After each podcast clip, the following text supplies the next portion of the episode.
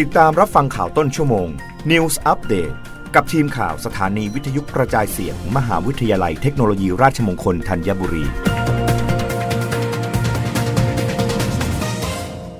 รับฟังข่าวต้นชั่วโมง โดยทีมข่าววิทยุราชมงคลธัญบุรีค่ะ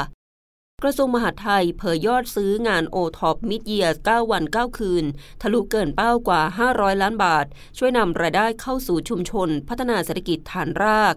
พลเอกอนุพงศ์เผ่าจินดา รัฐมนตรีว่าการกระทรวงมหาดไทยกล่าวว่า จากการที่กรมการพัฒนาชุมชนกระทรวงมหาดไทย ร่วมกับหน่วยงานภาครัฐ ภาคเอกชน และภาคีเครือข่าย จัดงานโอท็อป Midyear 2022 สุขช็อปสุขใจสุขทั่วไทยรวมไว้ในที่เดียว ระหว่างวันที่ 4-12 มิถุนายนที่ผ่านมาณ อาคารชาเลนเจอร์ 113 Impact เมืองทองธานี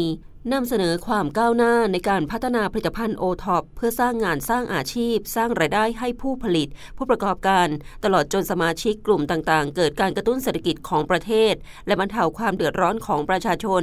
โดยตลอด 7 วันที่ผ่านมามีประชาชนนักท่องเที่ยว เดินทางร่วมชมและเลือกซื้อสินค้าภายในงานกว่า 164,130 คน ทำให้มียอดการจำหน่ายทะลุเป้าที่กำหนดคือ 500 ล้านบาท โดยรวมจำนวนทั้งสิ้น 573 3ล้าน232,033 บาท แบ่งเป็นยอดจำหน่าย 503ล้าน761,188 บาท และยอดสั่งซื้อ 69ล้าน4 7 8 4 5 บาท โดยมีผลิตภัณฑ์ที่ได้รับความสนใจและมียอดจำหน่ายสูงสุด 5 อันดับแรกได้แก่ 1. ผ้าและเครื่องแต่งกาย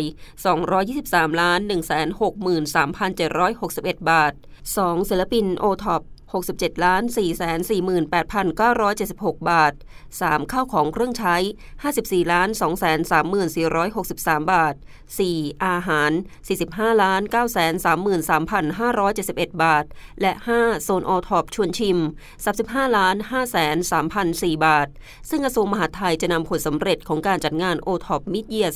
2022 ไปพัฒนาต่อยอดด้านช่องทางการตลาดของผู้ประกอบการ ขณะเดียวกัน